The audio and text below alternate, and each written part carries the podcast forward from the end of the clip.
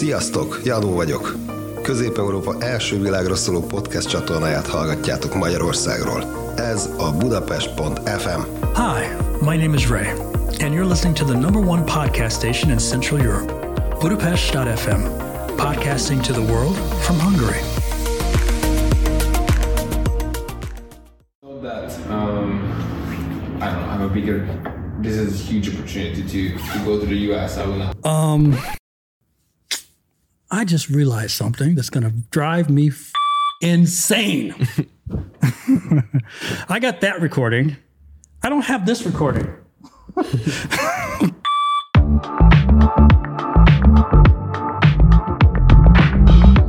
I don't remember hitting the record button.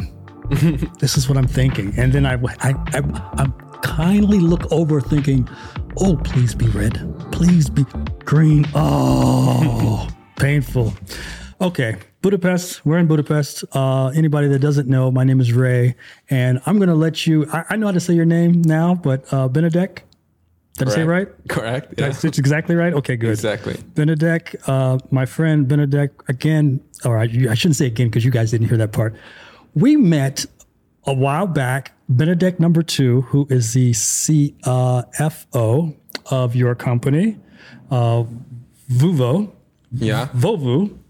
Come on, give me the right way. Give me the right way. We call it Voovo. Voovo. Yeah. Okay, Voovo, um, which uh, we'll get into later about that. It's, uh, well, you know, they he introduced me to this Benedek, and he's the founder of this company, and uh, he's 22, which I just like didn't realize you were just so young, man. Jeez, oh my gosh, I'm like, I'm not, I'm, I'm twice your age, man. It's crazy. Anyway, um, and so we met at the coffee shop, right? We met this coffee shop right, right down the street, and I saw him. Uh, he came up to me and said, "Hey, man, what's going on?" We started shooting the shit and started talking about this and that. And before I knew it, man, this guy I realized he's really cool and he's really, really smarter than me.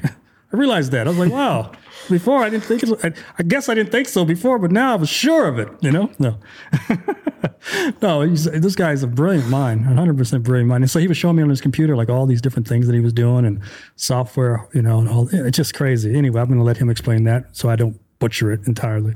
Um, so yeah, we're in Budapest. It's the middle of the night, kind of middle of the night, uh, eight eight thirty for anybody that's from the West Coast, East Coast, where I'm from.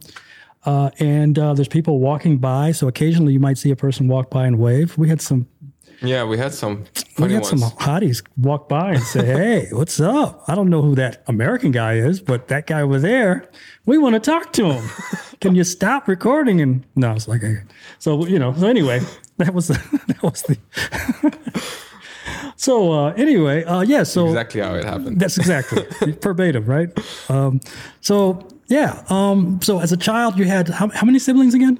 Six. Six siblings. Yeah. Um, you are the youngest of six, right? Yeah. And uh, you uh, love to wrestle. The you love to fight the one that was closest to you at some point uh, when you guys were kids, very young. And you were not into Legos, but you were into something else called uh, what is that called again? Geomag. Geomag. I'm never going to remember that. Geomag. Is that a who makes that product? no idea. Okay, so I think Geomag. Geomag. Okay, so it's like a it's a Probably. Hun- Hungarian product, you think? I or don't think so. not? Okay. No, but it, it was extremely popular when I was a, a kid. Okay. All right. Uh, uh, and so then he went from that to kind of uh, being homeschooled, right? Yeah, I was homeschooled. Yeah. Um, you were, but but based on the homeschooled, your family decided, your mom or your dad decided that we were going to make a school out of this. Uh, it was always the idea, uh, but yeah, it's it's probably my mom. Okay. she is the one who would do that. Okay. Uh, she was extremely uh, like angry of the system, the school system, Hmm. uh, and then she decided to have a homeschool, um, like have every uh, sibling homeschooled, and then we would have you know the same um, schedule, Hmm. like like a real school basically. Um, and yeah, teachers would come, and then we would, would learn. Um, Oh, so, teacher, so teachers would come in. yeah, Oh, I thought it she was like teaching real- everything. Okay. No, no, no. It was like a. Oh. Uh, she hired the best teachers for each subject. Like she did like a whole hiring process to find the best teachers in each subject. That's incredible. yeah, and we like it was extremely good. That's how we got into into like. Like, I think it was probably of one teacher uh, because you asked you didn't hear about it. You asked previously how did we get into science like all of us? Right. And I, I said that it was probably because my father was a research doctor and my mm-hmm. mother was a psychologist. Mm-hmm. Mm-hmm. But actually, now thinking about it, it was maybe a, a reason. But the other big reason is that we had just the most incredible biology teacher who my mother has uh, hired. Um, he actually lives, I think, maybe there. Oh, okay. Yeah. So We got to uh, get him on the podcast. maybe yeah. Uh, so I think maybe that's that was one of the biggest reasons. Uh, because usually usually teachers make the mm, the students who they are. That's So, yeah. true. That's Yeah. very true. I was So- that happened with me with math class. Uh, I thought I was a dummy for a long time in school. Didn't think I was very smart. Was in special classes sometimes. I just didn't think I was. And then this fantastic math teacher started teaching math, and the way he di- told me math, I was able to digest it. And from being like this person that was on the back of the class, by the time I took my final exam for that, you know, for for that, I was like number two. Yeah, You know? it's, uh, it's amazing what teaching do. It really is. Wow. Wow. So okay. So interesting. So so that and did that happen in your home, uh, the home teaching, or I mean, or or with all the student people, all the teachers and stuff coming to your home, or was that like a a place that you guys des- designed for this, or No, it was um, our home. oh, your home? Okay. Yeah, I mean, we had like rooms we were, which were used for Okay, this. Like, okay. uh, I think two rooms maybe were used for this, but yeah, uh, it, it was in at home. Well, I didn't ask before, I was just thinking about that. You said that that's where it started. Now, past your siblings, were there other uh, kids that were taking advantage No. of that? Okay, so just the family. No, just the family. Okay, gotcha. Wow, interesting. And then, uh, and then from there, you uh, between that and you know uh, tennis, you were beating up your brother. I remember that. It was my sister. oh, it was your sister. Yeah, Oh man, how did we miss that? Okay, yeah. So she won most of the time, I guess. Yeah. she did. Yeah, she was five years older than me. She, oh, bro. Okay. So that was the difference. Okay. That, that's what made you strong, getting ready for being the tennis player that you didn't realize you were. Uh, tennis, that was something that you were brought into by your parents, or something that you just kind of picked up and just said, oh, I'm going to play tennis? No, um, it was more like uh, I was very uh, hyperactive, and that's how they they said, okay, you have to go somewhere. Okay.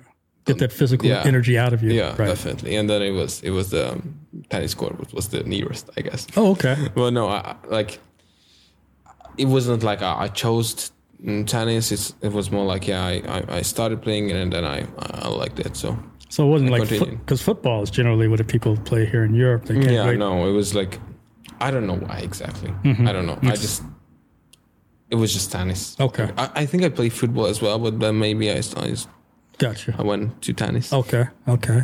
And uh, you were pretty good at that after a certain point. Yeah. So um, in terms of Hungary, Mm-hmm. um, yeah, I, I could um, I could got to like I don't know fifth best or like in in the five best in, in the country. Well, uh, in in the age. Uh, but yeah, not not like um, internationally. I started playing as a junior, but then I didn't go to the tour, okay. to, to like the um, the adult tour. I didn't I didn't start. Um, you didn't go because you didn't want to go. Or you didn't go because you your your, your, skill set wasn't to that point. So um, I would say uh, my skill set was my skill set had the potential to go. Okay, gotcha. Uh, I mean, yeah, I mean, others who were not as good as me started. Okay. Uh, but I, I decided at a, like quite a young age, around the age of 16, that I, I just didn't want to. Okay. Okay. Um, but I, I mean, I'm not saying that if I, have, I don't like that when people say I had a, car, a career that I had to give up. No, I, I may had, I may had a chance to to go to uh, the tour. Uh, it was a small chance, but you know, it's always a small chance. Mm-hmm, but I decided not to. okay. Gotcha. And it was cool that your parents let you make those decisions for yourself, right? Because I mean, Yeah. some parents, man, like I don't know, man. I think I, I I'm I'm about to have a kid fairly soon. Oh, congrats! Yes, thank you. Yes, uh, next month uh, that should be the pop out date. So Wow. I get a chance to meet him. Yeah, and uh, I always think to myself, um, I always was taught about this. Have you ever heard of the uh, the the the, the ten year rule? No. Basically, if you do anything in life, right, and in order for you to master it, you must spend ten years in the process of learning that thing, mm-hmm. whatever that thing is. So, so for you, it's like tennis, right? If you focus on tennis for the next, for that point from six to 16, and that was your, you dedicated to that, um, then you become the master of that based on that 10 year rule. It's been talked about. You might find it on the internet, people talking about it and stuff. So I always had that in the back of my mind, like, wow, you know, that, that kind of, But I guess it, it differs from from like domain. No, was that again? like it, it, I I guess it differs from like area you go into. Does it? Has to. Does it? I think it has to. Like there are. Okay, if you want to master uh, biochemistry, Okay. I think that's a harder thing to do than if you want to master, um, I don't know, building, bu- building house. Uh, no, that's not. But like I don't know. All right. I Yeah, think there has to be a, a difference. right. There's some things that just take longer to actually master, yeah. yeah. to master the whole process. I mean, it's, it. yeah, it's yeah. If yeah. you want, let, let me give you an example. If you want, want to master the biochemistry of a cell, or if you want to master the biochemistry of a tissue, it's just, I don't know, thousands of times bigger. So it has to be more. You have to master the cell if you want to master the tissue. You know understand what I mean? Okay, but that's uh, that's discovery, though, right?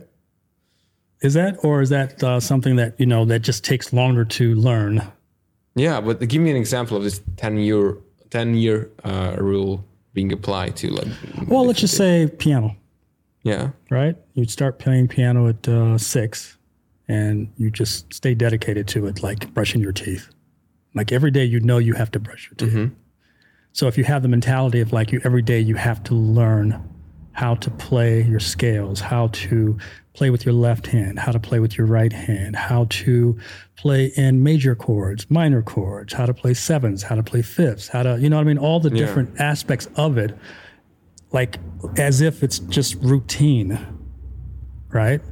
Where it's not something that you feel like you have to do or can't, or, or, or you feel made to do, just like brushing your teeth. No, but you know, as a kid, you don't ever want to brush your teeth, right? Your parents kind of do the process. If you, if you put someone in that frame of mind where this is like what you will be doing for the next 10 years, and they just know that's just part of their life, by the time they're 16 and they decide, or say 17 or 18, and decide to go out into the world and figure out what to do with life, there's one thing that they have that nobody can take away from them.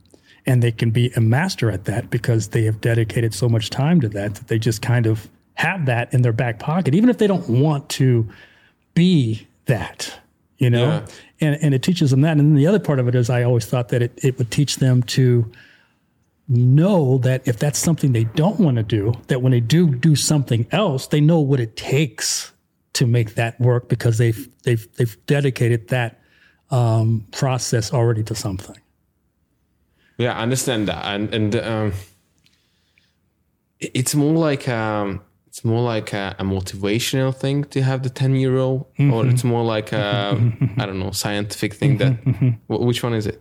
Uh, no, I think uh, well, I don't even think it's scientific really. Uh, you know, because I It's mean, more I- like a it's more like a motivational thing to have in the back of your mind, just how how you did it, right? Uh, well, no, I, I never did it. Just for the record, for the record, I was not. I, I I think back thinking that I wish I had that. I was self motivating. You know, I was. Uh, you know the term autodidactic. Yeah, of course. I was very autodidactic. I played like when I was 13, I played like four or five, maybe six different instruments, right? And but for only for the reason because my dad had we used to have his band play in our basement, and my dad liked to have a lot of instruments around. So I always wanted to be like him and the people he played around. So I would just pick things up and just start playing it, you know. Um, And now you wish you want you like mastered one. yes, Mm-hmm. yes. I, I well for me. This is something I I, I think about a lot. Do well. you? Yeah. okay, interesting. Yeah, like I think about a lot that I'm I'm doing um, multiple things, and maybe I should just quit and focus on one hmm. and be extremely caught up in this. But yeah, it's it's a it's a hard choice to make. It is, especially since because on the flip of the coin, I learned that process of like say instruments. I kind of pulled over into other parts of my life where I learned other things, not greatly, you know, not not like mastering, but I learned so many different other aspects of things that kind of put me in a position where I can live like currently on the other side of the world and figure out a way to make it work Yeah. and live and, and have all of these tools in my you know in my pocket you know? When i go down to some of these uh i meet some of my friends and they say oh why don't you come out? We go drink you know they, you know have a party at night and then all of a sudden i'll see a piano sitting there and i'll just sit down and i start playing it Yeah, I think that's always the case. Like, should you? Fo- it's always like a decision you have to make. Yeah. Focus on one thing, Yeah. or be good at multiple things and have like this wide tool set, Yeah. as you said. yeah And yeah, I think it's extremely interesting which which route people take, and um, this is something I think about a lot. What should I? really Yeah, even now like uh i mean even because now you have a like you know kind of going into from tennis you start playing tennis at 20 then you you know you're only 22 now so within this between 20 and 22 somewhere in between that you started a company yeah. But the thing is that like, I, okay, so first I st- I played tennis. Where on when I was playing tennis, I was extremely focused on academics as well. Like I was I was studying a lot, hmm. and then I decided uh, to either go to university or to to US to play tennis, college tennis, and and yeah, I decided to go um, try myself out in college tennis, and then uh, went back to um, to to, to Hungary, and I started med school. So I was always doing like I was doing um, preparing for med school and playing tennis, and now I'm doing med school and building a company. So that's you know like always two things. okay Not not a lot. I would I wouldn't say a lot, but yeah, always two things. And I was always like you know hesitant. Should I should I do one thing uh, completely, uh, or should I do this you know two, two things separately? And there are many many pros doing both in the same time, but there are many many contras as well. So, Sure. yeah. Yeah. And It's it's a hard decision to make. yeah yeah you just said something else it just made me think uh, you said when i went came back to hungary Yeah. where were you Yeah. So I I went. Uh, Dun, dun, dun, dun. like how i worded that well, so where were you yeah, it's, it's by the way, I, I'm not sure if I say this, but when we had a conversation and then then you uh, said, okay, let's do it in the podcast. Right, and, you know, right, there are things that right. you already know, well yeah but and it's I gotta I gotta do it for the effect of it, right? Yeah. So but it, it, it, it's a weird. so yeah, I went to Des Moines. Um, Des Moines. Des Moines, out of all places. Yeah, I went to um, Des Moines, Iowa, to uh, to study um, to study uh, neuroscience and biochemistry for all, just only a semester because uh, I, I was go I was going there for study the whole like do these two degrees. But um, I stopped after just a semester, uh, and that's why I meant I came back to Hungary. Okay. I went to Des Moines, was there for a semester, did not like the whole vibe of of college. Oh, and then I, I thought you were gonna back. say you didn't like the vibe of Des Moines. I was No, like, Des oh, it's a Moines, I beautiful love. Des Moines, I love. Okay, okay. So wait a minute, were you playing tennis there too? Yeah, I was playing college tennis on a scholarship, and that's how I could join the school. To that school? Oh, that so you were really good.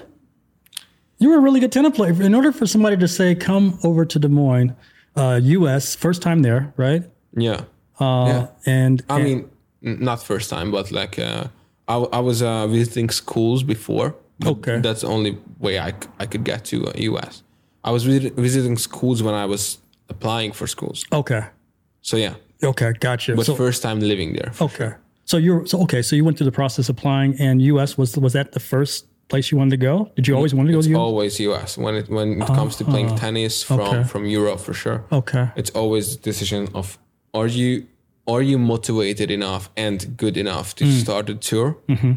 or are you motivated to do school mm-hmm. and play tennis? Then definitely US. Mm-hmm, or are you motiv- motivated only to do uh, school and then you have other choices mm, as well? Mm.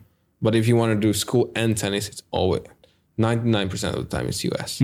They just have this incredible opportunity for for um, kids from from Europe. Interesting. Your English, awesome. Like really awesome. Uh, living here for you know off and on as long as I have, um, I hear variations of that. And uh, was it like was English taught in the fam? Uh, did your parents speak English? Um, Not, not to me. Not to you. Okay. yeah, they, they knew how to speak, but we never spoke English. Okay. So you picked it up like in school. You had to learn. It. Was that like your second language or? Yeah, I learned at school. Um, I guess um, I guess it, it it comes from two things. Okay, maybe three. I learned I learned it as well. But um, when I was playing tennis, I was uh, going around the, the globe actually to, to you know play tournaments, Okay. And then I was using English a lot. Okay. Like when I was like 14, 16, I was using English a lot. I couldn't really speak well, but I was using it a lot. And then I went to um, then I just started using it for everything. Uh, and you know, like I was thinking usually in English when I was in Des Moines. Uh, and the the accent, uh, I, I had a terrible accent. I still have a little bit of an accent, but I, I mean not a little bit. I, I have an accent, but like I had a terrible accent. And then in Des Moines, I think it, it was it was getting better, better, mm-hmm. better. And and since then, I like in my real life, I use English I think, as much as I use it Hung- Hungarian. Oh wow. Okay. It's just so interna- international now. So Right. Right. And then also being like in the tech world, right? yeah, It's all vital. English. It's all Yeah. English. I mean, everything we do, everything we do in the company in terms of like documents, in terms of you know any kind of product we mm-hmm. make is in English. So Okay. I guess it's, wow. Yeah. You know, I keep I keep bouncing back. I know I notice you keep looking back. Uh, yeah. You know why? Because the like the um, reflection of of us. Sometimes I feel I like it's people- somebody else. Like, Oh, that's a hot. like- oh, that's somebody else. Sometimes I feel like it's people. so Somebody like, there. Oh yeah. no, it's just me. It's just me. Yeah. Yeah. no, it's cool. I mean, what do you, uh, you? It's a nice vibe, right? Yeah, You like it? yeah. I love it. Yeah. yeah. It's like I would never think of it, Uh-huh. but now I'm here. I feel like I'm I'm so much closer. I'm I'm so much more free. Right That's on. what I think. Right on. That's what I feel. Okay.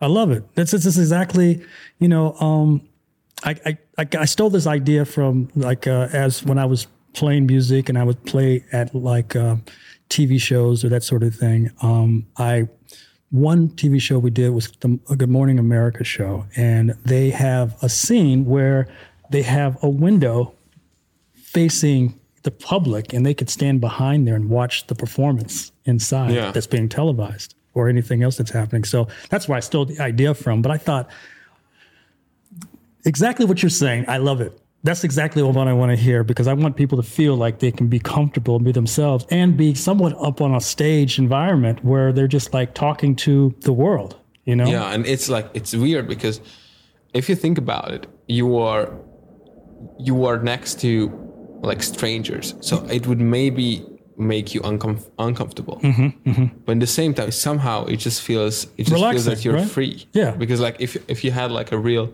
uh, wall here, you would like okay, now I'm at camera mm-hmm. talking to someone, Right. And we are making something. You're right. We don't know who they are yet. Yeah, but like now we it's it's more like we're free. Yeah, Yeah. Yeah. Cool, man. It was an amazing idea. Yeah. Thank you. Thank you very much. Thank you. Thank you very much. um, all right. So let's see. 20. So 20, um, you, uh, tennis kind of took a back seat or a, you know, it kind of got away from that. And then you, well, uh, wait a minute. Let me go back. Des Moines. Yes.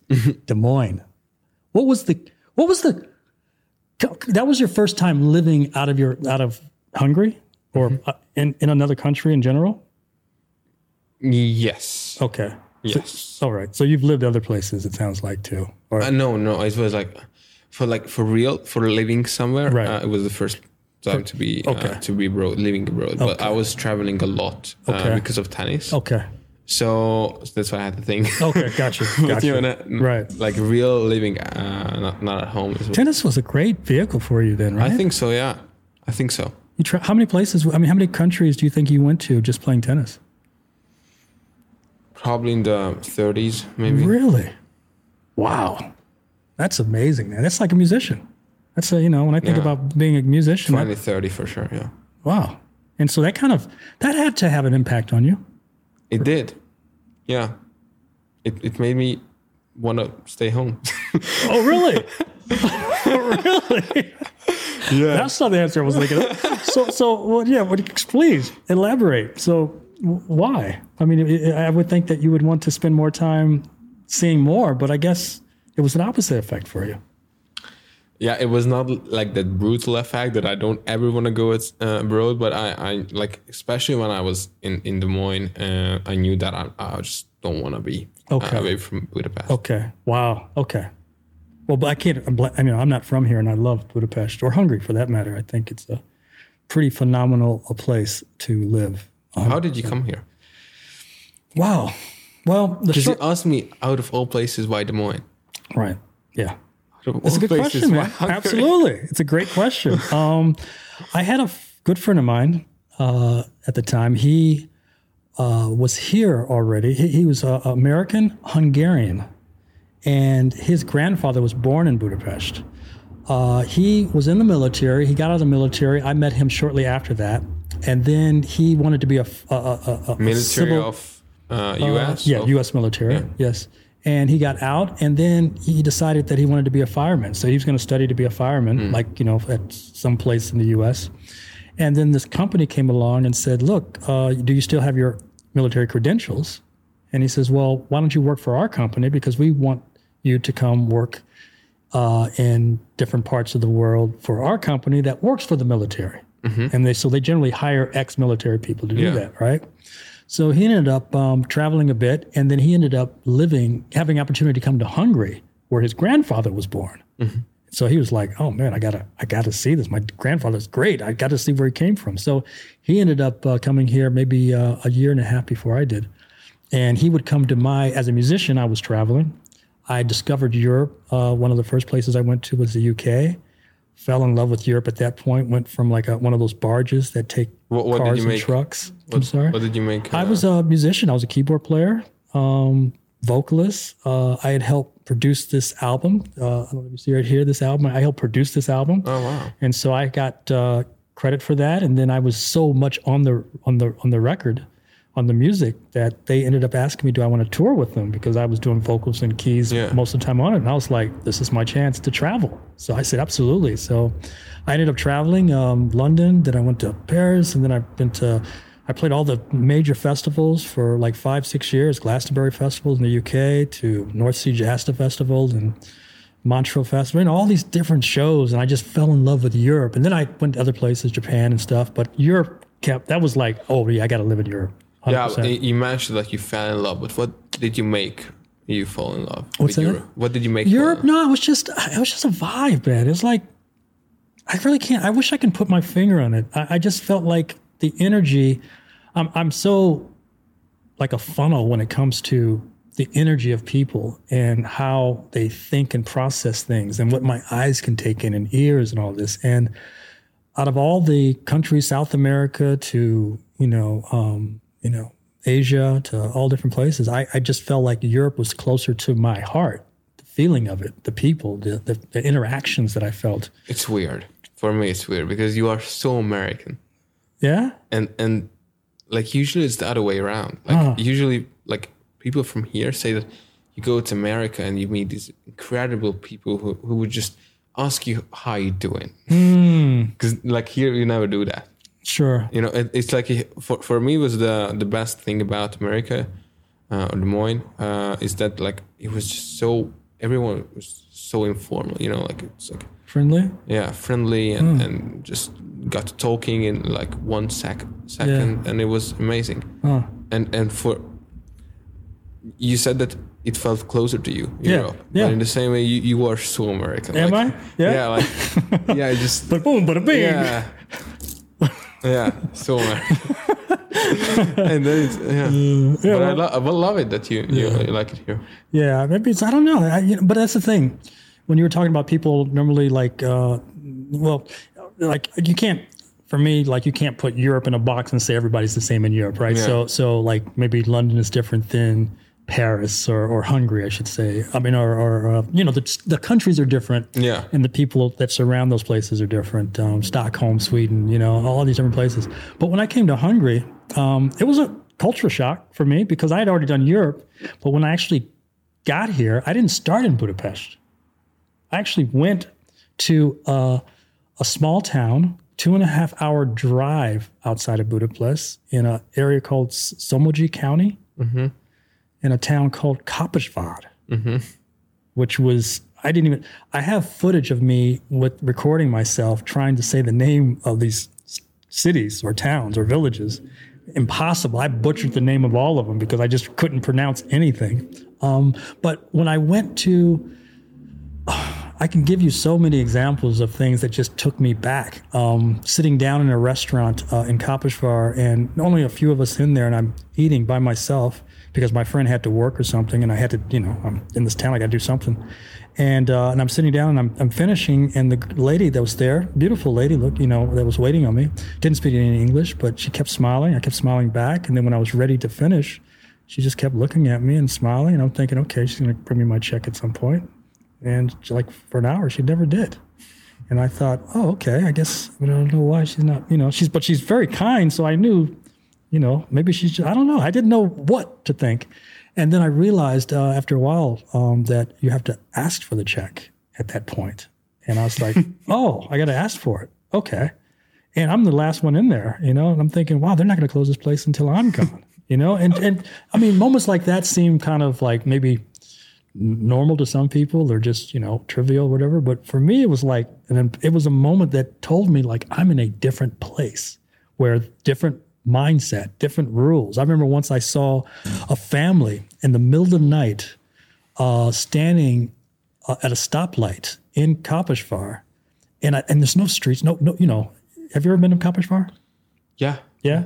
M- m- Winter, nobody's out there. There's no police. You know, you, you don't see police cars. You don't see that stuff. Middle of the night, and they're waiting for the light to turn, the, the uh, walking light to turn green before they cross the street. And I thought, this is crazy.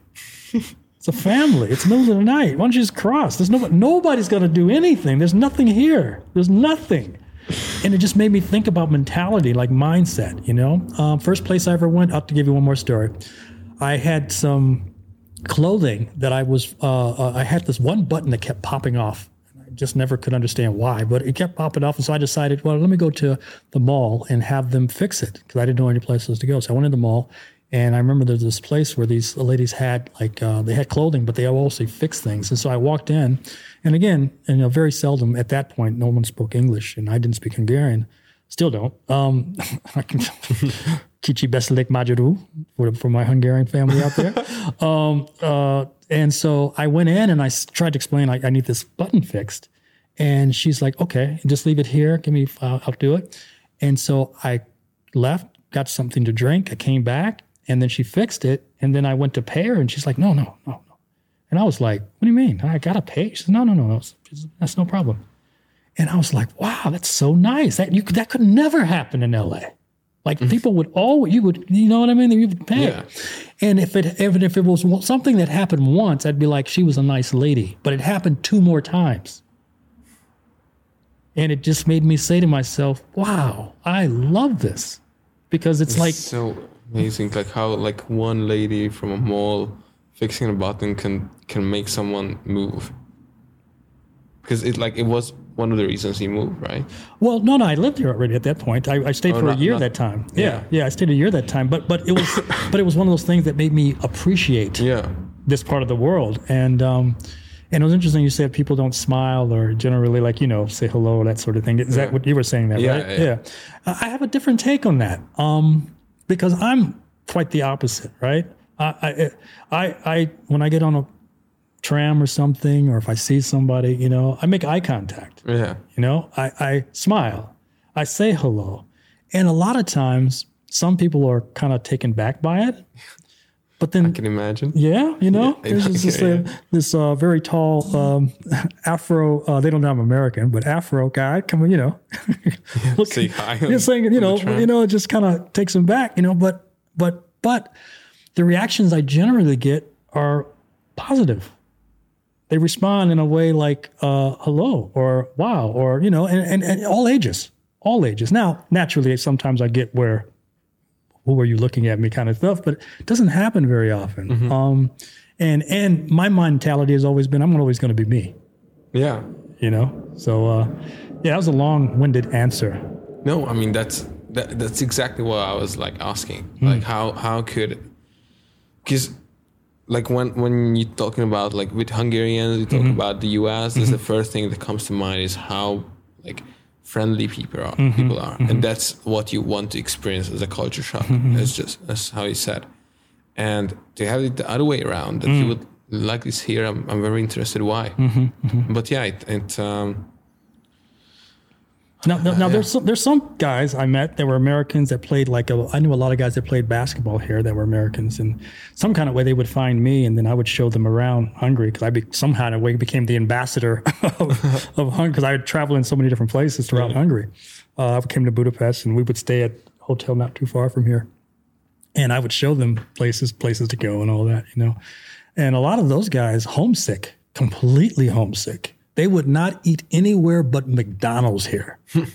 you know, like they just weren't, you know, and I was like, how? I mean, you're in a foreign country. You got to live, like enjoy what's happening here. But some people felt that way, which brings me to the thought pattern of like, you said people are so nice to you when you're in Des Moines, yet you still say, I wish I was back home. So what was that process like? You know, yeah, th- there were so many things I, I loved about Des Moines and being in Des Moines, but there were much more things that I just didn't like. Uh, but not about Des Moines. Okay. Not about the U.S. It was mainly two things. One is uh, is just being homesick. Okay. Like I loved it here. Okay. And the other one is that I was like college is not the same as university in Hungary. Like college is more like a like like a fun kind of four years, right? Right. In Hungary, it's more like a more like a death kind of six years, you know You have to study, study. You have to focus, study, focus. study, focus, focus, exactly. Hmm. And then I, and I was ready for that. I was ready. Okay, this is my six year or four year, doesn't matter, that I have to sit down, study, get huge amount of information in my brain, and become a better person. Hmm. And then I went to the U.S. and you know, studying three hours maybe a, a, a week to get everything done Wow. perfectly. And then it was just it was a it was a great experience to to be there, but in the same time I was feeling okay, this is um this is this might be extremely good for me, but this is just not what I I I, I was waiting for as a as a Hungarian uh, student. Because in Hungary that's how you like that that's normal to to go to university and it's the hardest process probably in your life uh, in, in terms of you know studying and, and getting information in your brain but uh, in the same time it's extremely good because you meet new people you have loads of new friends but but in, in in the us i didn't feel that way so that's why this was the biggest reason i, I said okay i, I don't want to Do you think uh, America? Do you, uh, when you went to school there? Do you think that the uh, Americans or the people that were going? I mean, most of them were American, right? That were at the school primarily, or with a lot of? my uh, my close uh like like local friends were not okay. because everyone like it was the tennis team Okay. So everyone in the tennis team were like away from, from Sweden, two guys from Sweden, one guy from Serbia, Cyprus, um, a guy from, from the US, um, uh, UK. So yeah, uh, In Des Moines. Yeah, because it was tennis team. It was a very international tennis team. Right, but I mean, uh, but you went to school there. Yeah, but this still because I, I was school there, I met a lot of uh, American people. Uh, but the my closest you people know, you hung out with? yeah, Okay. were, were not really from US. Okay. Yeah. And did did you could you con like because I I would think like I didn't realize how hard school is here. Like you in high school, like we have four years, right? Freshman, sophomore, junior, senior, first uh, ninth, tenth, eleventh, twelfth. Yeah, Here you have six years. in in High high, school. school. depends. You could have four years as well. Okay. Why, why some four, one six, or some six? So it's either it's always from from going to school to uh, like doing your final exams. It's always twelve years, but you can decide if you want to go to uh, four year elementary school and mm. eight year high school, six year elementary school, six year high school, mm-hmm, mm-hmm. or eight year elementary school, four year high school, mm. which is the most common. But you can do either one I see. you have like four year high schools, you have six year high schools, and you have eight year high schools, mm-hmm. and that's how it works. I see. But it's it doesn't really make a difference. At the end of the day, you study the same thing every time. I see. Wow. So, th- would you say that the, the kids in Des Moines or the people that go to school in Des Moines, any of the Americans that you dealt with, do you think that their uh, mindset for study was uh, as strong, or did you run into people that were like you, like the Americans? I'm yeah, just a curious. if- couple, a couple, yeah. yeah. Okay. But like it was such a a different like um I think it's it's different in terms of like age. Okay. I think they they do this later. They do it uh, for sure at the age of 22 or 21. But it just when I was there, I was ready to because at the age of 18 here you go. I'm talking about med school because that's what was my route. What my route was. But here you go into age of 18, age of 19, maybe you go in, you study, study, study, study, study. Okay, you have fun as well, but mm-hmm. yeah. And then I was ready for that, and then I went there, and I think it comes a little later, which is which I think might actually be good. Like I, Get the fun out of your Yeah. system and then actually take yeah, school seriously at that yeah, and maybe you have a better, uh, like this is what I hear a lot. I hear, I heard this from my brother as well. I heard this from many many people that starting med school in Hungary at the age of 18 is just not a good idea. Like it's it's it's very hard. And I started later at the age of 20, um, and then you know it's everyone said it's going to be easier and it is. like i have the my, my frontal lobe is is uh formed enough to understand Sure. developed enough Right. to understand that this is something i have to understand i have to study and it's not like you know i i'm not, never going to use it ever. Because you know, when you're small that's what you say to math and i'm not going to use it ever.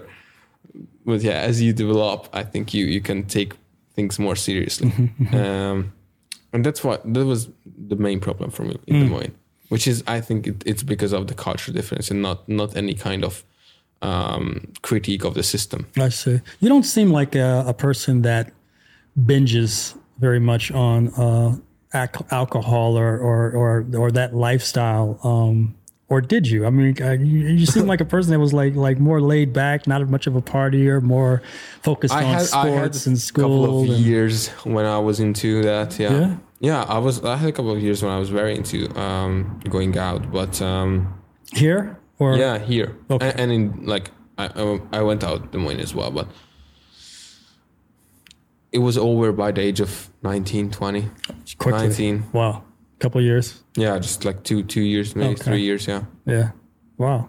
but like it was like completely like um natural Okay. Yeah. i just didn't i was not interested in it anymore Uh-huh. Uh, brothers and sisters, all like, uh, were they people? Did they party at all? Like, uh, i think the same as me Okay. Very s- structured family. It seems like uh, you would. you would think it's it's it's Yeah. uh, from from up right Yeah. not not ever Interesting. Yeah. i could i could like just to give you an example um when i was uh, searching for high school um I, I got a good score so i could i could go to good schools. Uh, i just didn't want to. I i like i like the school. Um and then i decided to go there and my my parents were okay absolutely. Like do that. Later like at the last minute i decided to go to another school which is better but it doesn't really make a difference because they they were completely supportive of it, of it. And also they were extremely supportive of of not really paying attention to academics uh, from the age of know, 12 to, to 16 i was really into tennis at that time and they were completely supportive it. They said okay it's it's fine. This is how you should do what you love. But in the same time somehow it guides you to to uh to the same place without any control whatsoever. And and everybody in your family is uh, you feel has benefited from that mindset or that lifestyle. yeah I, I, me I, I feel that way that they did um yeah Okay. you might have to ask them. but this is how i feel definitely No, I hear you. Wow, that is so cool, man. I, I love hearing this. You know, because uh, the approach. You know, you, you, it reminds me. I had a friend of mine who was a drummer when we were kids. Uh, he was a drummer. His father was from. Uh, now I know like the continent of Africa. I don't know exactly where, and his mother was uh, uh, European or something, but they lived in a really nice house uh, somewhere in, in LA. And I remember when they were growing up as kids, and I would go to their house. they were all just brilliant people. You know, they had about a family of six too. I think three girls, three girls, maybe six, six or 7 And all of them would sit down. Like if they were watching a TV show, for instance, they would be watching. There was a show, I forget. It was called Kung Fu. I don't know if you even heard about this show, but it was a show. I know kung, kung fu like the martial art. Yeah, yeah. David Carradine was the star of the show. Um, Bruce Lee was supposed to star, and you know, there's a backstory in that that I shouldn't know. I used to do old- kung fu. Did you? I. he said after my sister was kicking my ass off, I wanted to. kung fu had to be next. Yeah. No, um, yeah, that's cool. Man. Um, I, I love martial arts, by the way. I'm a big fan of it. I wish uh, if I had life to live all over again, I probably would have physically been in that space somehow. But yeah, man. Um, and, and so he, uh, so th- th- they would have like if you the show was always about a message within the show. It wasn't about just fighting. Although every show had a system where he they had to he had to fight somebody and beat them, but it was more about what the mindset was and to teach um, it was a, relationship between the master who had apparently had died already, but he had memories of what the master would say, and he was like the traveler that would go different places and find themselves in these predicaments. But he would also have these teachable moments, and so after any of these shows, they would sit back and they would analyze the show and the meaning of what these words meant to each of them. And we were all like in high school or junior high, you know, and I would was blown away because I never had that that type of intellect around me. I just was just mindset. And I, so when you talk, I think you, probably had the same energy that was happening where okay so brothers and sisters they you know bicker and do all these other things but there had to be moments in time where you had conversations that were probably um, i would consider unusual but, but probably insightful in making you who you are today Yeah, I, I think definitely, and also how I think the biggest part was that um, I couldn't uh, emphasize more. My my parents were extremely liberal. Like they didn't want to do any kind of hard decisions. They would want to influence maybe to do very stupid things, but but just leave it leave it to you, and that you would learn that you made a mistake. Definitely, like. I, I I forgot to go to my um, to my application to the school, for example. you forget what's that again So like because we were not controlled and we were we were doing uh, everything on on our own basically. okay Um, I applied to this high school and I missed the date of oral exam Okay. by one day. So if I, I didn't go. Uh, I I went the next day in a suit and, and it was sorry it was yesterday. Uh, so so yeah, it was like I, I learned from it. Oh, I see. Now I have a calendar.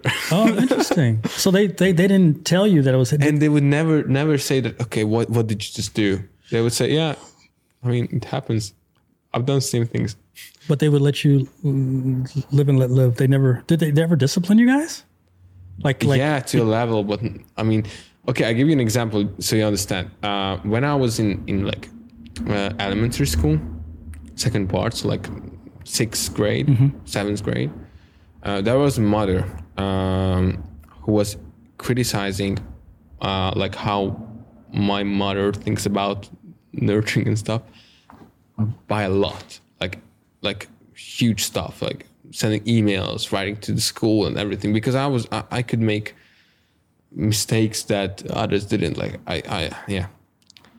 And then and then it turns out that it, it is the it, it was beneficial for us. Hmm. So yeah it was i think it's uh it's a very good thing that i i, I got at a, at a young age. Mm-hmm, mm-hmm. And i want to do the same for when i'm i'm in that position. Do you plan on having as many kids as you have siblings Uh, I plan on. Uh, it's it's a good question because uh, if I think the single best thing to do for for your child uh, is to have this big family like this, the biggest gift I got. But in the same time, it's it's extremely hard. So like hands down to my my parents because like not just the other day, my mother told me that he, from the age of 22 until the age of 44, she has not slept a night through. wow. It's 20, 20 years. wow. Okay, that makes sense because you have all these siblings and she- everybody has a need. she had yeah and she had a small kid from the age of 20 until the age of 44 hmm. like not with any kind of pause. Every time there was one who was small and who was trouble. Mm-hmm, mm-hmm. So yeah it's i mean it's uh It's beautiful. yeah but it's like um it's something you have to you have to think about Yeah, respect that, man. Wow. And your parents uh, still together. yeah That's beautiful, man. Wow. That's amazing. Yeah. Wow. Yeah, my parents died divorced when I was six, seven. Three on one side, three on the other. Divorce, married, divorce, married, divorce, married, divorce. Yeah. It's crazy. three on three what Three- yeah, my mom was married three times and divorced. My dad was married three times. And oh wow Yeah, yeah. It's it's when I look when I look at it, I'm like, wow, it's crazy. Um, so, but no, I, th- I think there's something to be said about um, uh, a family that sticks together, and, and then the kids see that as an example, and then when you get when you grow older and when you look for your mate or what have you, there's certain values that you already know you have in you that that is just kind of Yeah, and also it's it's such a good gift because um, you asked me if I want to have um, like that amount of children. So I think it's really the biggest gift you can give to your child to have many siblings. But in the same time, since my mother, my my parents did it, now like there are already I don't know fi- fifteen um, like nephews and oh, that's nieces. right. So it doesn't really matter anymore because they have, you know, it's like, so they have kind of siblings of see. 14. So. Very cool, man. Wow. This is quite the interesting conversation for me. You know, I, I, I never, I didn't want to, um, I wanted to kind of figure out, you know, I knew what I wanted to touch on conversation wise with you. Um, but, uh, kind of in, I don't want to say impromptu, but just kind of like really understanding you. Cause I really have a lot of respect for, um, you know, what you've shown me so far, like with, um, you know, your business savvy, um, your entrepreneurial mindset, uh, some of the things that we had talked about, your, you know, we talked about your tennis and, you know, living in, you know, US and all these different things. And coming from your, and, and, and all of these things and you're only 22, right? To me, that's like a really, it's very impressive. And it just shows like the mindset that you are driven um, whether it be something that you've always had in you or something that uh, you you were um, inspired by someone around you, whether it be your mom and dad or or people around you, or or, or um, a, a combination of all those things. Um, it, it's an, an unusual trait to for me to see someone in that space, and so I have some so much respect for that you know, and, and and it makes me even more interested. Just a curiosity in my own mind, even though um, I am much older than you, I still find that inspiring. You know, Well, yeah, so let me tell you something. Uh, in my mind, uh, I feel like it's, it's gonna sound weird. I feel like I am already 22. So like I'm always, you know, like speeding. okay, I feel like I'm already 22 and and uh, I but you should- are 22.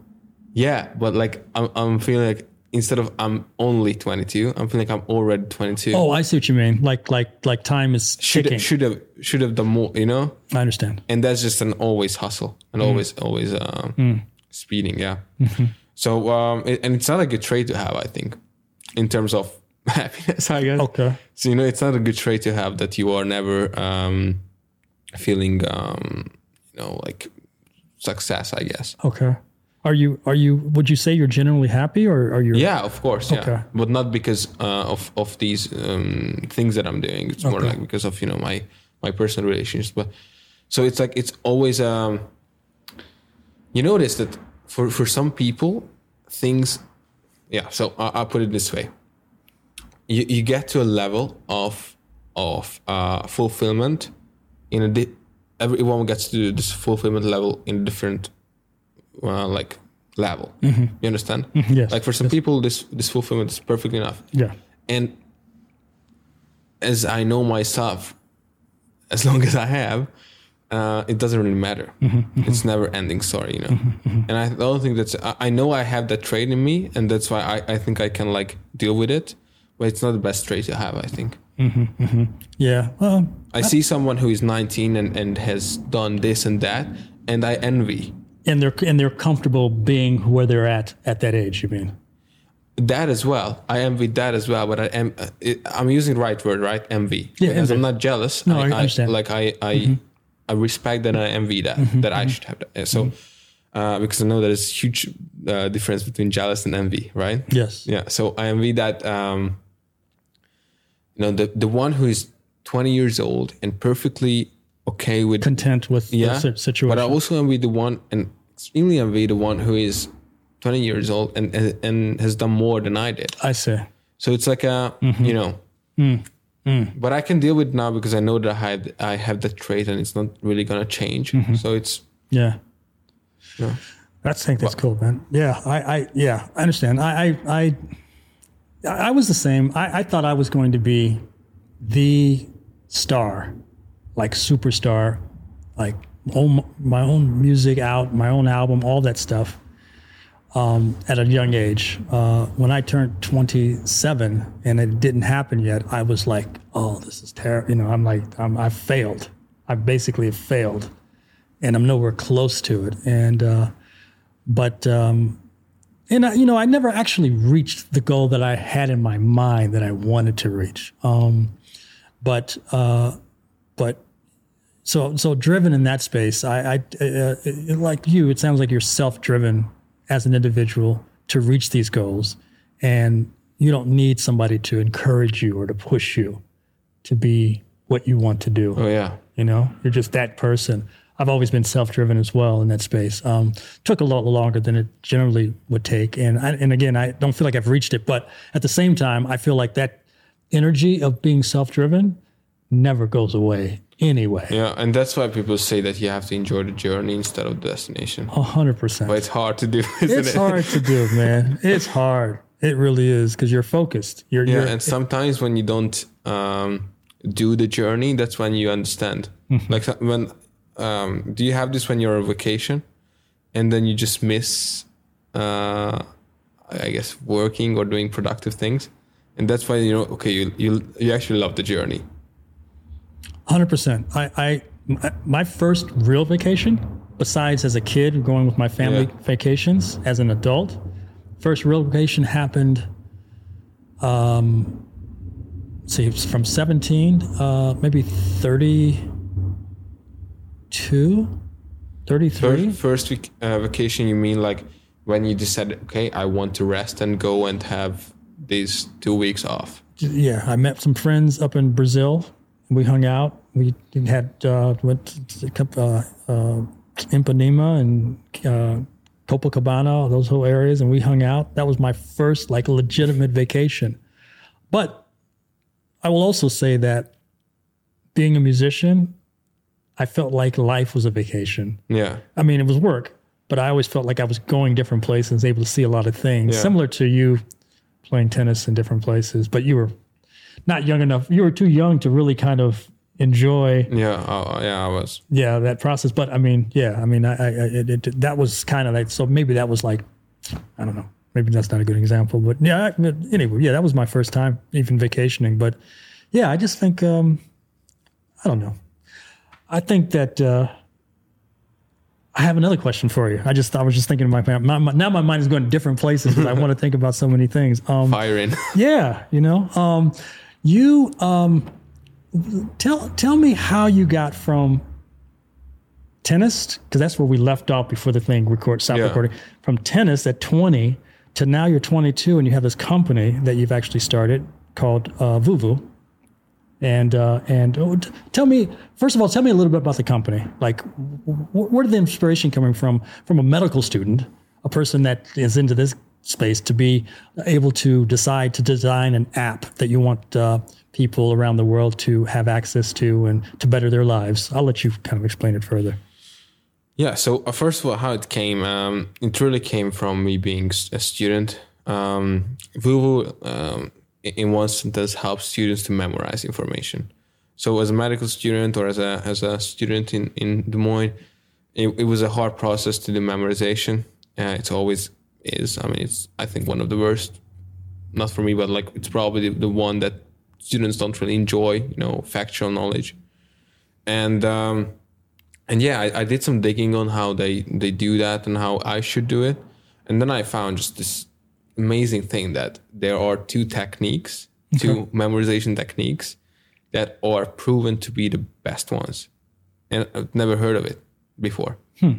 Uh, and it's just weird, isn't it? That there are two techniques Just that just two. two techniques, not and it nothing else comes into. Uh, So it doesn't come close to these two techniques that work. Yeah. Okay. I'll, I'll maybe go into a little bit about it, but um, that that just work, you know. Um, and you have like tricks, memory tricks, and memory. Uh, you know when you say you have to connect things together, I think you have heard of it. Th- these are tricks, uh, not really sustainable methods when it comes to thousands of information. But in terms of uh, methods, there are two methods that you outperform every other. And I was amazed that thi- this this is there and I, I'm not using it. And then I did some more digging. Why why didn't I use it and why didn't other others use it? And that's when I stumbled upon this. Actually, you said, did you start using it to realize that it worked before you? No, actually not. So you so you heard about it, I read the I read the studies. read about it. Okay. I read the studies that it works. I read a book as Okay. Mm-hmm. well. I read a couple of books actually. Uh, and, and it was, but it was, you know, it's like Ferrari goes with 350 kilometers per hour and the, the Suzuki goes with 100. Like it, it's, it, it's not even which one you want to drive here if you are going to drive fast, the Ferrari. Mm-hmm. Like it was that simple. And that was like, why don't s- students use these? And it was, uh, and I did some more digging, digging, and it pretty, like, it was one thing that tends to come up. It was um, how hard it is to actually put it into your learning process, Okay. and it, it- it's clear. So using these techniques was pretty clear that it's hard to do. It's very effective, but it's hard to implement, and that's what that's when I started uh, focusing on helping students to implement these techniques. And at the end of the day, it's a pretty simple solution, but uh, it's it's like a I would say it's a pretty simple approach, but it's long and and not really a key mm, term termination when it's done. Okay. you know, so that's what we are working towards for the last two years Mm-hmm, Mm-hmm. to to you know create a, a chance for students to to use these methods for any kind of learning. Mm-hmm. Using technology to kind of bridge the gap between the methods. Exactly. And, okay. Bridge the gap. That's exactly what we are using at our pitches. No, sir. yeah. Bridge the I could write your pitches then. yeah, bridge the gap. So yeah, um, and just so you know, everyone knows best methods: active recall, spaced repetition. Not really important what these are. They, the most important thing is that they are best used with flashcards, hmm. memory cards. Hmm. You know, one thing the question, other side is answer. And the big problem, the the why don't students use this is because it it takes significant amount of time and energy to create flashcards. right. So that's in in one sentence the problem. Hmm. So we have made it pretty much automatic to turn uh, your notes, your textbook, your diagrams, your anatomy stuff, hmm. anything into flashcards pretty fast. Hmm. And we are constantly, you know, working towards how you can how we can move forward with, with it, how we can make it even more seamless and smooth. Mm-hmm. And yeah, that's the that's the um, company's vision. I see. Yeah, I was under the impression initially that it was for like teaching medical students how to, or, or giving a, an aid to medical students to be able to learn faster using the techniques. But now I'm understanding that it's for anyone that needs to learn um, a high degree of information um, that they used general, you know, basic you can almost say primitive these days, right? I mean, compared to what you guys have of uh, flashcards or something Yeah. to learn something. Well, it's more like, yeah, it, it is. It is. It could be used anywhere. But really, when you when you want to make a business, you know, hit off or or um, or start, basically, you have to find your first target market, and you have to find the ones that would actually be uh, w- would benefit the most. And that's why now it has it has pivoted towards medical students and STEM students, science students. So yeah that's how we started but yeah we have many ideas and and um, and ambitions to go to other markets as well Um, when you first, um, when, when when did you actually launch? 2022 March. March 2022. And then prior to that, how long did it take to develop the application for it to be a, a, a, a to be a, ready for launch? It's never ending story to Sure. develop an application, but uh, I would say that when it was something that is that could be used at some Mm-hmm. Right, level, right, right. Yeah. it was uh, three to five months. Okay. But it was it was not Was good. it was it hard to uh, launch, knowing that you were so there were some things that you wanted to? Because you sound like a perfectionist to me, almost. You know, you sound like you. Um, so the d- developing part in the beginning, uh, we we did it with an outside company, so it was much easier than if we, we would- would have done it ourselves. But then uh, we knew that we are not able to raise good money with with doing it outside company, so we moved everything in house, and that's hard. Okay. That's extremely hard, and uh, and I cannot list you the mistakes I've done, uh, and that I would have done differently. And now I, in the next era of this company, I will do differently. But yeah, it's just um, you think it you think it's easy. Um, in the be- like I thought it was. I mean, you have a good idea, you have a couple of things that you you had to put together, and then you just launch. And it's like our product in terms of what it's for, it's much better than the competition. Mm-hmm. Like I can say that in like without any kind of you know uh, like ego. It's for what we are building it. It's it's better. Mm-hmm. But turns out it's not. You have to find what you're building for. You know, hmm. and if that is not correct, the the market will not respond. And that's what happened with our first launch. We were building something for the thing that we were we thought we were building it for. It was a good product for that, but turns out the need is somewhere here Interesting. Ah, and and it's usually not the the product that you, it's not the the actual product that you're building is not good it's usually the you know the need that you didn't specify I see. I and that's see. what happened with our first launch Okay. And how were you able to um, clarify what that need was? because usually when you you miss the need you miss the aim of the need usually there are like people who who are in the, in both and who who you just nailed the need of Okay. Th- those are called early adopters and and to working with them and understand why the others did not you know retain or did not really get into it is how you can i think uh, i think grow so like see. we we've done many ux uh, like interviews with with users and stuff and we just figured out a couple of ways but it's still when you don't have really much money as a startup you have to gamble Yeah. so if I had, you know, millions and millions of dollars to start, we would not have an application out yet because we had the money to to to uh, to burn before making many mistakes. But is that actually a formula for disaster as well? Don't you think?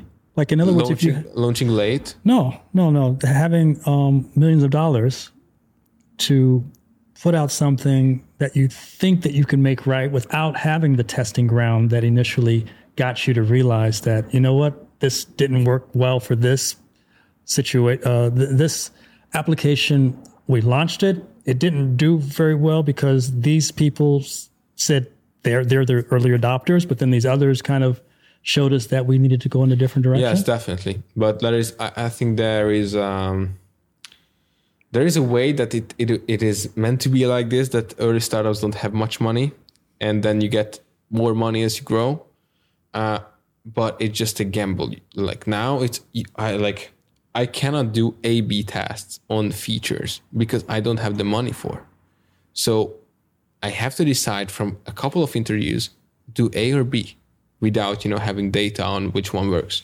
and as you grow you have m- like every single feature of linkedin or facebook is definitely a b test like there is no feature that is not not at or a b c d e Right, exactly, test. right. Uh, but but as of now, we really have to you know like think a lot about okay which route to go because we don't have a second option or or second chance uh, really. So yeah, that's that's I think the hard part. Okay. and and it's not just hard. It's uh, I think it's a lot of um, luck. Not really luck, but like if you if you hard if you do hard enough, you're gonna find your luck eventually. But yeah, you, you really have to be extremely um, like mm, not narcissistic and egoistic about your product because if you if you sit down and you see the numbers they're not good mm-hmm. you have to okay why they are not good? Okay. and don't try to make them good mm-hmm. you know? Mm-hmm. And that's what we did with our first launch. And we just launched a second like we have released a huge update like two weeks ago. So one Uh, one point 3.0 three point oh. yeah. Okay, i mean we have been developing it this is the like the biggest change so far. I see.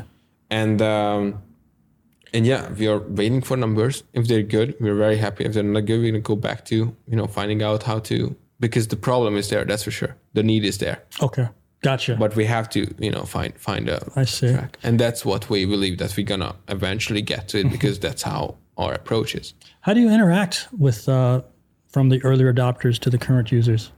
Like how, how do you know what their needs are? Yeah, so three things. First is surveys. Whoever churns, we, we send a survey, a couple of feedbacks we get from there. It's really uh, fascinating how you think a survey should have thousands of replies to be relevant. Five replies, interesting. five replies, because like it's weird. I didn't think it, but like five to ten replies, you already get a pattern. I see. But maybe if you don't have a pattern, you have a couple of ideas that you can work on. And you're hmm. okay, this is something. Hmm. So when you think you don't have enough users to do surveys, that's like one of the things I, I learned because I thought that someone told me to do surveys and you have a couple of thousand, maybe tens of thousands of users. Maybe 10 or 20 will fill them out. Why the heck should we do surveys? Hmm. And yeah, you should do it because like just one feedback would could make the difference. Could make all the difference. Yeah. Interesting. So that's one one thing. Uh, we do many interviews. So like, get them down on the on the on the Zoom. Yeah. Okay, cool. Wow. Tell me tell me what you think. Tell me how you how you would do that. Hmm. What did you feel like? Why did you stop using? Why did you continue using and stuff like this? Hmm. There are many ways to do interviews very well. And the third one is is uh, data. Okay. So anything you get from the data that you can figure out exactly why, but it's it's hard as well. Like you have to. Def- let- let's say in our case, uh, we do uh, we do user generated user generated content instead of curated content. Okay. So it's like either you are having Instagram Instagram pre-filled with many reels, or you let users to create their own reels. It's completely different. I'll give you a great example. You know these audiobook um, apps. It's like huge thing now that you have books that are like 15 minutes. Yeah, that you listen to. Yeah Yes. Uh huh. And those are usually curated. Those are usually put up by the by the app themselves. They have like a a team who is working on on uh, content. You know, Okay. like you usually get these up, and you cannot go most of these apps. You can go as Ray to upload uh, a book summary of yours of yours. Okay. You understand? There's a difference between user generated and curated content. And in our case, we do user generated. So we allow them a software to, to, to turn anything into your own content. Okay. But it takes a lot of, you know, motivation and effort in the first part to start making your it's always easier to have already made content for you. I see. And that's why it's hard to differentiate ourselves from from apps that are that have curated content. Mm-hmm, mm-hmm. You know, so it's like it's the you have to and sometimes data is not enough for that. That's why we have to make interviews I see. because it's huge differences. So yeah, And uh, these interviews, do they contact you? Like, uh, do they just reach out to you saying, "Look, um, I have a problem. Can you fix it?" Or is it a situation where they that that you just find them? I mean, it's like a how, how does that? It's a you know, like for me.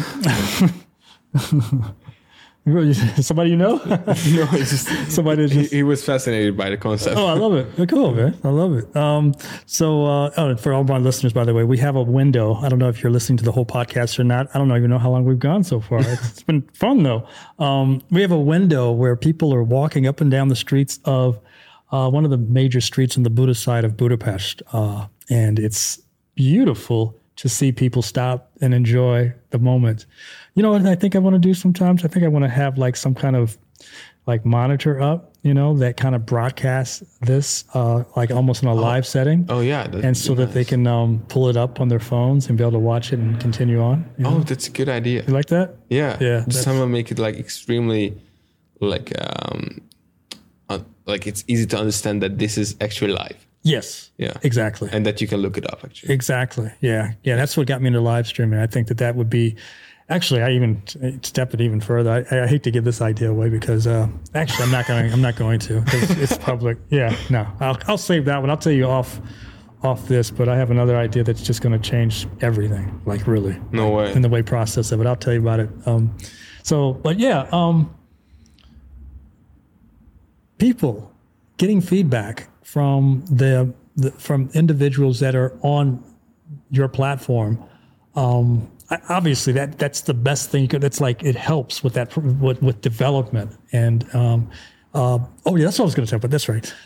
When How I, how do we get them right? yeah, how you get them, um, and uh, and I'll give an example. I um, am a big user of like SaaS products, and sometimes I use SaaS products that haven't been proven just yet. Um, anybody that doesn't know what SaaS is, it's software as a service products, and I tend to um, interact when I have an issue with something. But if I do really like the product, but there's some issue with it, I'll stop everything. I have a, a software that I use, kind of like Loom, that I'm able to record what my issue is, and I do a verbal thing with it, and I let them know at the beginning, look, I'm really fascinated with your software. I think it could be great.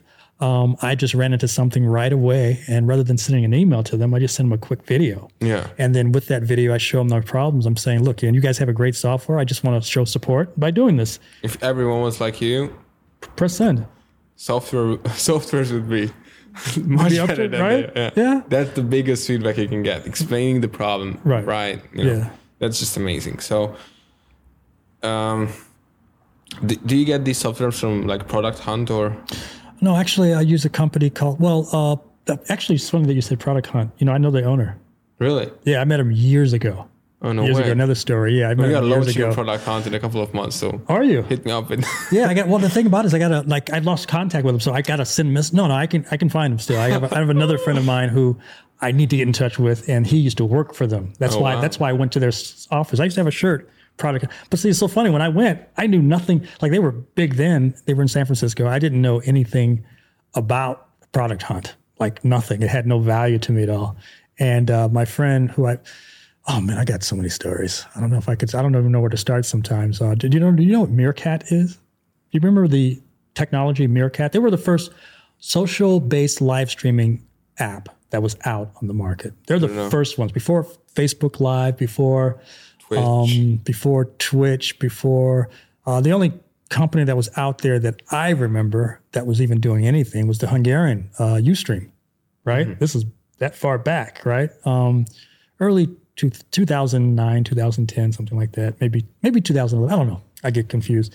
But that used to be a live streaming app, and I was so blown away. There was launched in South by Southwest. I don't know if you would that that that uh, that's Austin, Texas. Yeah. It was a music festival, technology festival, movie festival. Um, I had a chance to play it once or twice, so that's how I kind of knew about it. But they would do the technology thing, and I was so into tech. I was the guy that was a music musician guy that was into tech. I wanted to know whatever the new technology was coming out. So they had this thing called Meerkat, which is the first of its kind to show um, uh, like uh, live streaming from an app. And you could talk to people, then they could message you back, and you can go back and forth with them. Their lag time though was like a minute. So if you were talking and you stopped talking, and somebody popped up on the other end, and if you didn't talk during that whole process, then they would think you were just looking at them. So you would always constantly have to talk in order to get feedback. So I went from zero to like 50,000, uh, I think 50 or 100,000 viewers on this app. Like I became a big deal. I had people asking me on dates, uh, sending me um, gifts, like just really crazy. And I just realized the technology is amazing. So anyway, fast forward from that, one of the guys that used to work for that company left that company, ended up working for Product Hunt. And then I ended up um, traveling to San Francisco once with a friend of mine and ended up meeting up with him. And that's how I met, uh, I forget the guy's name. That's uh, the owner of it or whatever. But yeah, that's how I got to Product Hunt. It's amazing. And uh, and where do you find um the, so- uh, the SaaS things now? Uh, oh, that's that's where we Yeah. see how I did that roundabout. See, that's my brain is ADD is kicking in right about now. Um, yeah, SaaS uh, uh, AppSumo.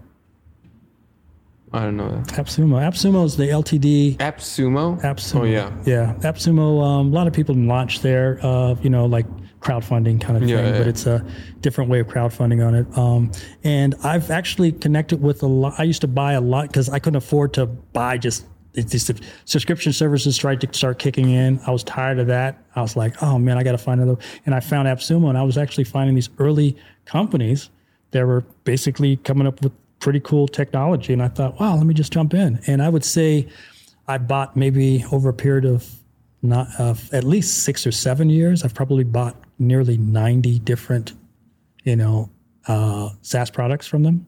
You know that I bought into.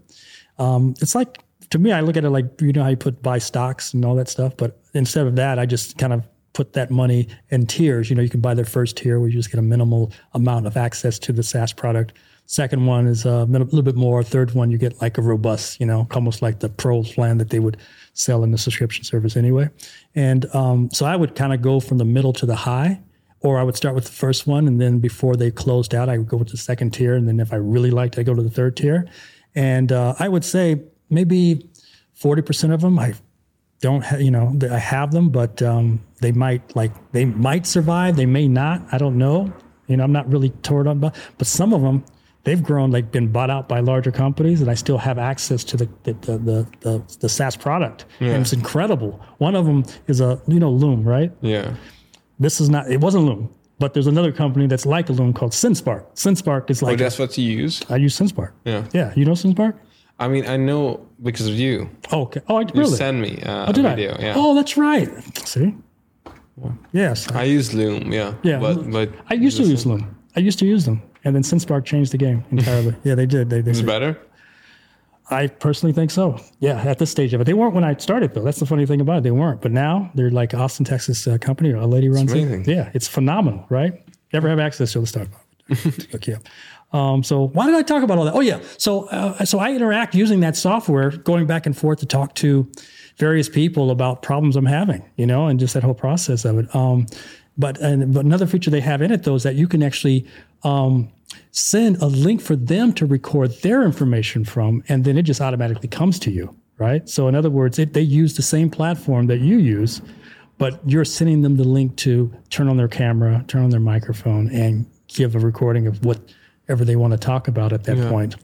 Takes a little education for them to, you know, not a lot of people are tech savvy, so they don't know how to turn on their camera sometimes and the whole process. But it works on app, and so I, I wonder why more companies don't take care of advantage of tools like that to get more feedback necessarily from. Uh, Yeah.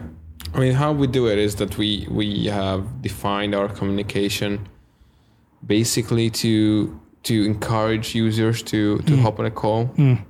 in every kind of every email, mm. every in, it's in the app as well. You can book a call through the app. Mm-hmm, mm-hmm. But um, th- this is how we get like occasional ones, like I don't know, once every week, maybe sometimes five five a week was the most. Um, but when we really need to, we just reach out. okay. So like there are like you know okay this is a huge feature we need to test it heavily. Then we reach out. Um, but otherwise we do it occasionally like every week once. That's that's usual. I see. I see. And then when it's really like I don't know fifteen uh, in, in a in a short week. uh, places like AppSumo. Have you ever thought about um, launching in spaces I like have not uh, heard about AppSumo, but uh, I'll definitely take a look tomorrow morning. Uh, where we're gonna launch in in a couple of months, I would say maybe one and a half months. I'm not actually on this project. It's it's my uh, colleague. Uh, it's Product Hunt. Okay. So yeah, but I think it's it could be great to launch on, on AppSumo as well. Yeah, I see people. It's less it's less a SaaS product. That's that's kind of Right. maybe a problem. per se. Yeah. Okay. You know, because software as a service is usually like for people like you, or like for companies, or like for people like me. It's it's more like for medical students. Product Hunt and and uh, AppSumo is both, I guess, less relevant I see. than than for example Loom. I Loom see. could launch extremely well in mm, Product mm, Hunt, mm. I see. but still we're gonna take uh, take the advantage of the pro- platforms. Mm-hmm. Very cool, man. Wow. Man, we talked about a lot of stuff. We God did, damn yeah. it. God damn it. Wow. And we, you know, I wish I spoke Hungarian. You know, maybe I should. Uh, Do you, do you learn? no, I haven't. Matter of fact, I'm forgetting English. Terrible. What do you have you ever uh, tried, Tried? to learn any, any kind of thing? I'm embarrassed to say that uh, when I first came here, which is in 2001, was my first time here. 2001? First time coming to Hungary. That's I- when I was born. Yes, that's right, ladies and gentlemen. I'm as old as dirt. now it's official. um, yeah, uh, 2001, uh, right after a month after 9 11, uh, the catastrophe of 9 11. Uh, catastrophe, you know, whatever you want to kind of call it. Um, the terrible time that happened, tragic. Uh, I came here um, and I didn't think I would stay as long as I did, so I didn't really focus on trying to learn the language. Uh, and then when I ended up leaving and coming back and leaving and coming back, it just, I just never really decided. I was like, I felt, I felt, I don't know. I just thought I was probably too dumb to learn another language because you know I don't know if you know many. Well, it- being where you had went to in Des Moines, there's not too many people that speak dual languages Yeah. in the U.S. Right? Um, we're at school we are required to take a second language, but we don't take it seriously. At least I didn't. You know, uh, so I If think I, I mean, it's the same for me. I don't speak another language, only English. yeah, but that's two. Is it? It's not. It's. I mean, how, how, how I put this? You, I, I use English because I need to, You said, is it? but isn't it? Like you you know what I mean, right? I know what you mean, but It's like without I- English, yeah. I cannot survive. that's true. Uh, well, I you, can- could just nationally, you yeah, just nationally you could survive. okay. Without English, I cannot really survive. Right, right, right. So you Yeah. or any kind of uh, Yeah. people from the US, they could survive without German. I could survive without German. I didn't learn it. Yeah, So I'm not like I don't think it's because of some like you don't really need it. yeah, yeah. That's probably it. Yeah, English, if I didn't speak English, I would I was stuck in Yeah. Hungary, 10 million people. Well, it's, just unimaginable. right. Gotcha. So there is no other way not to learn English. Did you know at an early age that that English would open more doors for you, or you just decided I'm going to learn English? at, at the in- in Budapest or in like suburbs, it's not really a question. Everyone speaks English. No, that's not true. Okay, at Well, least, actually, at least at least not in 2001 when I came. The only people that spoke English. I don't know. um, I, I don't know. uh, I- I don't know anyone who doesn't speak English. that's that's awesome. I love it. maybe maybe a couple of people who speak German very well instead. Okay. But I okay, it, it has it, because of my I don't know social uh, Circle, yeah. social circle. But Sure. I don't know anyone who doesn't Okay. Okay. That's cool. That's cool. Yeah. I um. I know one one one guy who speaks technological English only. Okay. That's the only one. Yeah. Yeah. Actually, a good friend of mine, uh, who when I met, I met him at Flirt. Remember Flirt Club Flirt? No, it was closed by the time you were born. Sorry, No. I don't remember. no, I was no, not born No, pre- yeah, no, no, at ten. No, no, it actually closed uh, in the in the teens, twenty teens or something. But uh, uh, there was this gentleman that I met in one of those places. Um, he didn't speak any English, but I used to see him walking around with a camera, and I was like, "Oh man, camera guy!" He ended up being my camera guy for a couple of reclams and things I did here in Hungary. Um, but he was a technology just master. I could just tell he was a really smart guy, and he tried so hard to talk to me, but it was so hard to just sit there and listen to him because his English was just he just he just couldn't speak it. But he tried so hard. He really wanted to connect with me.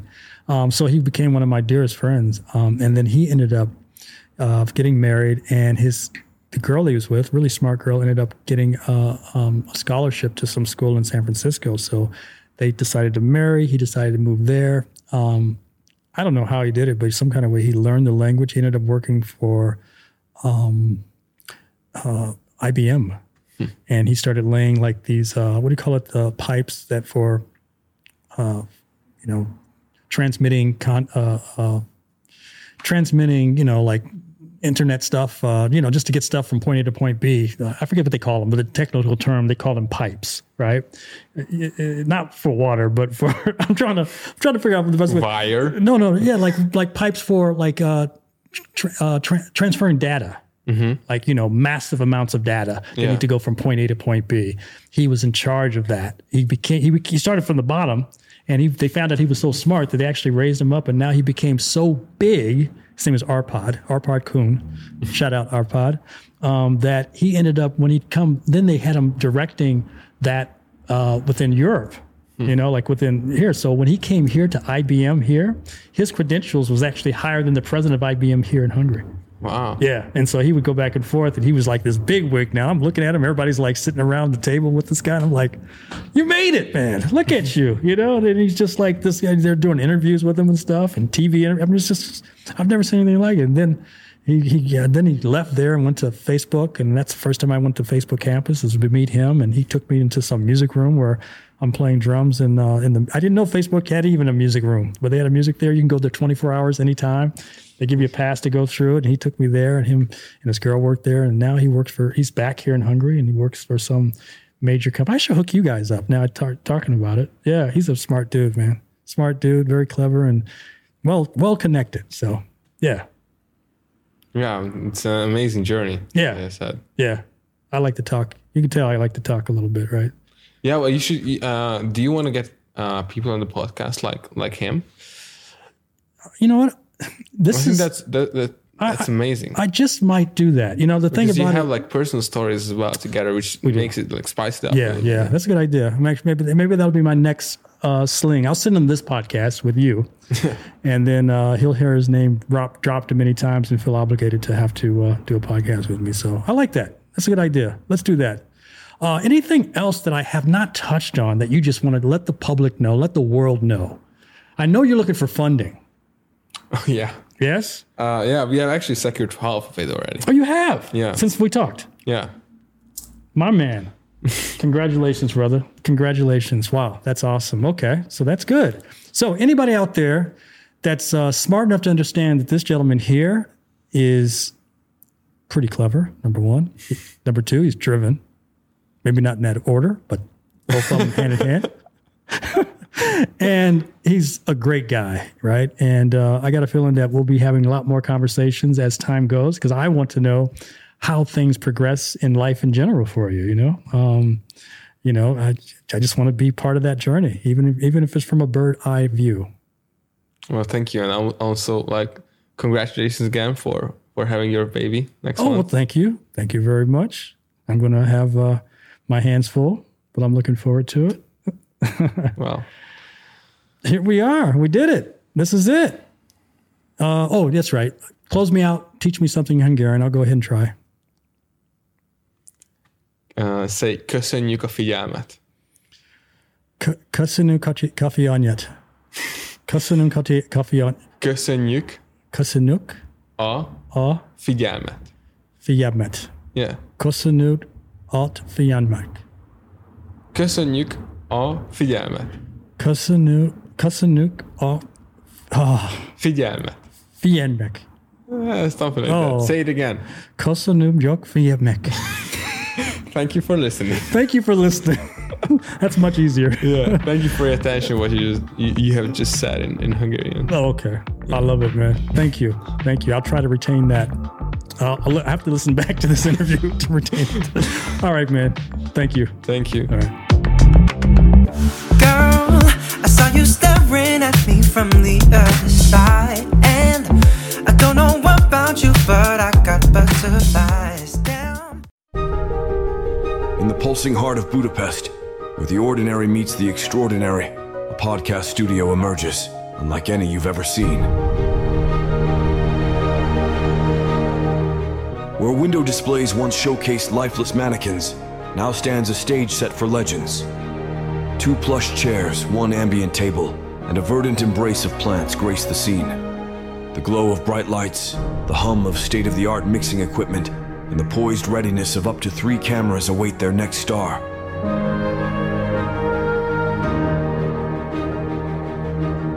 Passersby stop, captivated as this isn't just a studio, it's a spectacle. A stage where every voice, every story becomes a show for the world to witness. Whispered rumors ask, what is this mesmerizing place? It's Table for Two, Budapest's rising star, where novices transform into podcast legends and veterans find a new home.